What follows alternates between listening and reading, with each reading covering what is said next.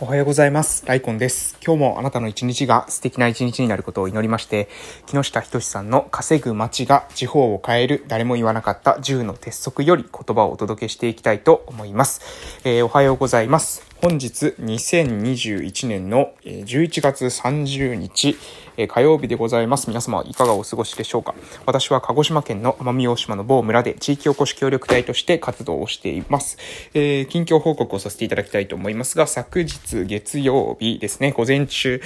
まず、朝一でですね、挨拶運動をした後に特別支援学級に行きまして、その後ですね、日曜日に、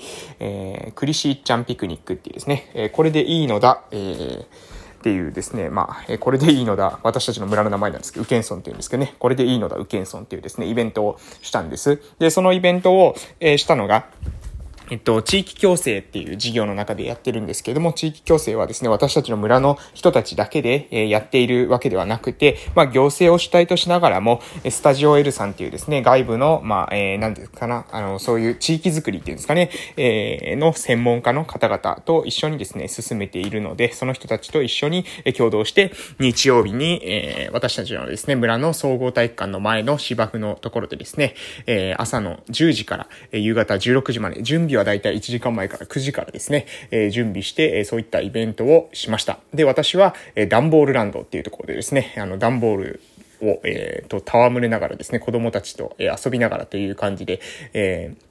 やったんですけれども、その話はね、昨日したから、あんまり話さなくてもいいかもしれませんが、そういったイベントをさせていただきました。で、昨日はその振り返りをですね、しました。で、今後どういうふうに、進めていくのかとかってことをですね、話をしまして、1月からですね、連続的に、地域の中で、これからの私たちの地域どういった方向に進んでいきたいとみんなが思っているのかっていうことをですね、それぞれ話して、共有していくっていう作業をね、丁寧に進めていくことになるというふうに、思われます。そんな感じで私たちの村のこともですね、どんどん、様々なことが進んでいきますので、そこに合わせてですね、しっかりと取り組んでいくとともに、私自身も、12月は父のですね、その実家の、改装っていうのに、結構、手をつける、ところがあります。着手していきますので、その辺もね、やりながら、今後どういったことをしていこうかなってことをですね、想像しながら、活動を進めていこうかなというふうに思っております。ぼちぼちやっていきましょうということです。もう皆さんもね、いろいろ挑戦されてる方が聞いてるんじゃないでしょうか、この配信は。多分今聞いてる人っていうのはね、私の身の回りの人が聞いている方が多いと思いますけれども、これは私がですね、配信して、10年とか経ったらですね、挑戦してる方がですね、聞いてるんじゃないかなと思ってます。もう10年後は、どうなんですかね。村とか、あるんでしょうか。わかりませんけれども、その地方とかあるのかな。もうだいぶ合併してですね、なくなってるんじゃないかなと思いますけども、令和の大合併はですね、終わったのでしょうかね。どうなんでしょうか。今の段階では、令和の大合併なんて言葉はないですけども、もうおそらくですね、そういった言葉が出てきていて、もう合併がいっぱい起きてっていうような時代に私はなっていってるんじゃないかなと、個人的には、予測しているところでございます。はい、そんな感じで、私の考えを、だらだら話しましたけれども、ちょっとね、今日は、私、結構元気がいいと思いませんか？朝から、いつもはなんかガラガラ声でですね、あんまりこう、話すスピードもゆっくり、比較的に話してると思うんですけど、今日早く話せる理由っていうのが、今日ですね、もうね、確定申告の夢を見てなんか税金に押しつぶされる夢を見てですね、2時半ぐらいにですね、目が覚めたんですよね。で、そっから、ちょっと今年ね、今年の8月ぐらいに開業届出したので、その開業届の、まず、開業に関する、経費の、整理、開業費の整理とか、あと経費の、整理っていうのを、ずっとしてました。で、一応ですね、書類自体はね、取ってたので、それをとりあえずまとめて、今後、この後ですね、その経費の計算っていうのをしていって、しっかりまとめてですね、やっていこう。で、税のことはね、本当にめんどくさいですけれども、やっていかないとね、結構大変なことになりますのでね、やっぱ税金ってね、すごいですよ、本当に。ちゃんと知識つけてですね、やらないと、いくら、サービスをですね、しっかり提供していたりとか、価値を生み出していても、税金ってですね、何もできない力によってですね、稼いだもの全部持っていかれますので、しっかりとですね、その税の知識を身につけて、で、使うべくところにお金が使えるように、知識武装をですね、してまいりましょうということで、もう私は結構、その2時ぐらいからね、数字見てますので、もう頭がですね、バッキバキに、今日は目が覚めてますね。脳が覚めてますね。という感じでございます。午前中は作業して、午後はオフラインサロンが今日はありますので、まあ、なんだろう、あんまりそんなにね、午後バッキバキのですね、脳じゃないと、仕事に支障が出るってこともないのかなというふうに思っておりますので、今日も一日、頑張ってまいりましょうという感じで、そろそろですね、木下ひとしさんの書籍の方に移らせていただきます。はい。それでは本日の木下ひとしさんの内容ですけれども、3分の1ルールを徹底ということで、これ熊本でですね、木下ひとしさんたちが実現したですね、ゴミ回収業者っていうのを、との契約をですね、一本化して、規模を拡大してですね、交渉して、回収ルートも効率的にして、で、コストを下げるっていうですね、そういったことをしてですね、そこからまあなんだろう、ある意味、お金というものを作っていったっていうことが話されてるんですけども、まあ細かい話がですね、見たい方はぜひですね、稼ぐ街が地方を変える、誰も言わなかった10の鉄則読んでいただけるとですね、非常に学びになるかなと思いますので、実際の、書籍読んでいただけたらなと思います。今日は、重要なポイントの部分をですね、話させていただきます。3分の1ルールを徹底。大きなポイントは、誰一人として損も無理もしていないということです。基本的には契約を切り替え、ゴミを捨てる場所や時間を定めただけで改善できたわけです。その分、管理費を引き下げたオーナーもいて、テナントに感謝されるとともに驚かれたりもしたそうです。普通、不動産オーナーがテナントに出向くといえば、トラブルか値上げの話しかないと決まっていますから、無理もないでしょう。また、熊本城東マネジメントも、上等なのかなわかりません。熊本城東マネジメントも、株式会社ですので、削減した中から不動産オーナーに値引きした差額の一部を手数料として受け取ります。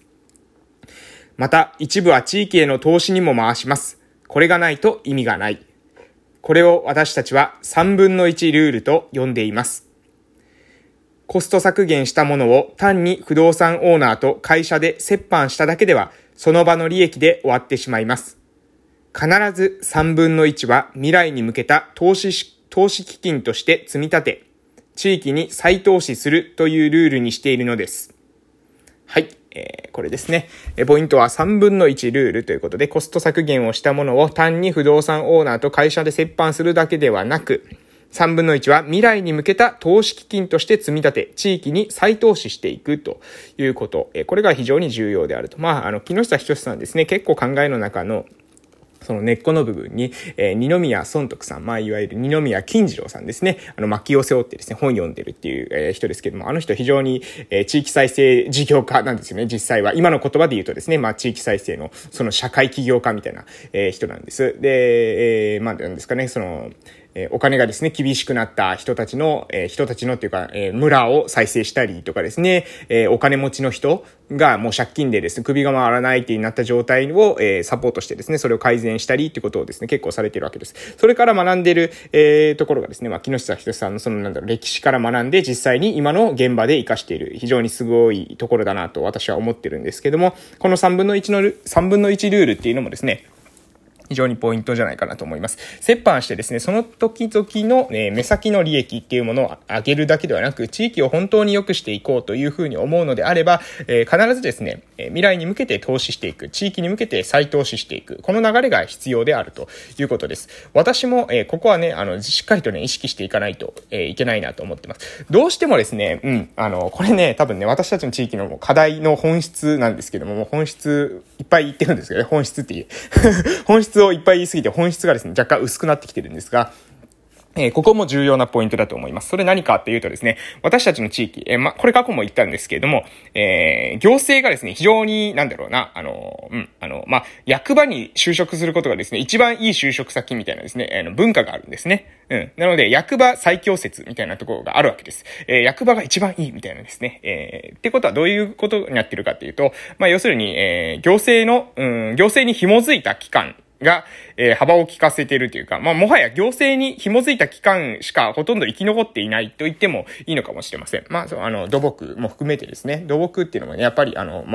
前回も言いました、過去も言いましたけれども、まあ、いろいろな意見あると思いますけれども、やはりね、公共事業、といったものがですね、どうしても、大きいわけです。収益としては。民間で土木にですね、ここをこうしてくれとかですね、そのでっかい、何かを作ってくれとかなかなかないわけですよね。だけども公共事業だと、予算持ってきてですね、それでバコーンと、でっかい箱物を作ったりできるわけですよ。道路をですね、何回もですね、整備したりできるわけです。綺麗にしたりですね。まあ、あれですよ。ディスってませんよ。事実を言ってます。そういうことができるわけです。民間で道路綺麗にしてくださいとかないですよね。うん、山切ってくださいとかね。ないですよね。なので、公共事業っていうのはですね、どうしても、行政と繋がるんです。これはね、良くも悪くも繋がるんです。で、行政にもそういったノウハウはないし、土木にはそういったノウハウはあるけれども、そういったノウハウを、何ですかね、欲しいという民間側の、その、人たちってなかなかないです。橋かけてくれとかないですよね。道路の幅広くしてくれとかね、俺の金で、みたいなね。そういった人、あんまいないと思いますので、結果としてですね、まあ、行政と、紐づいていたり、行政じゃなかったとしても、まあ、集落のですね、まあ、区長さんとかですね、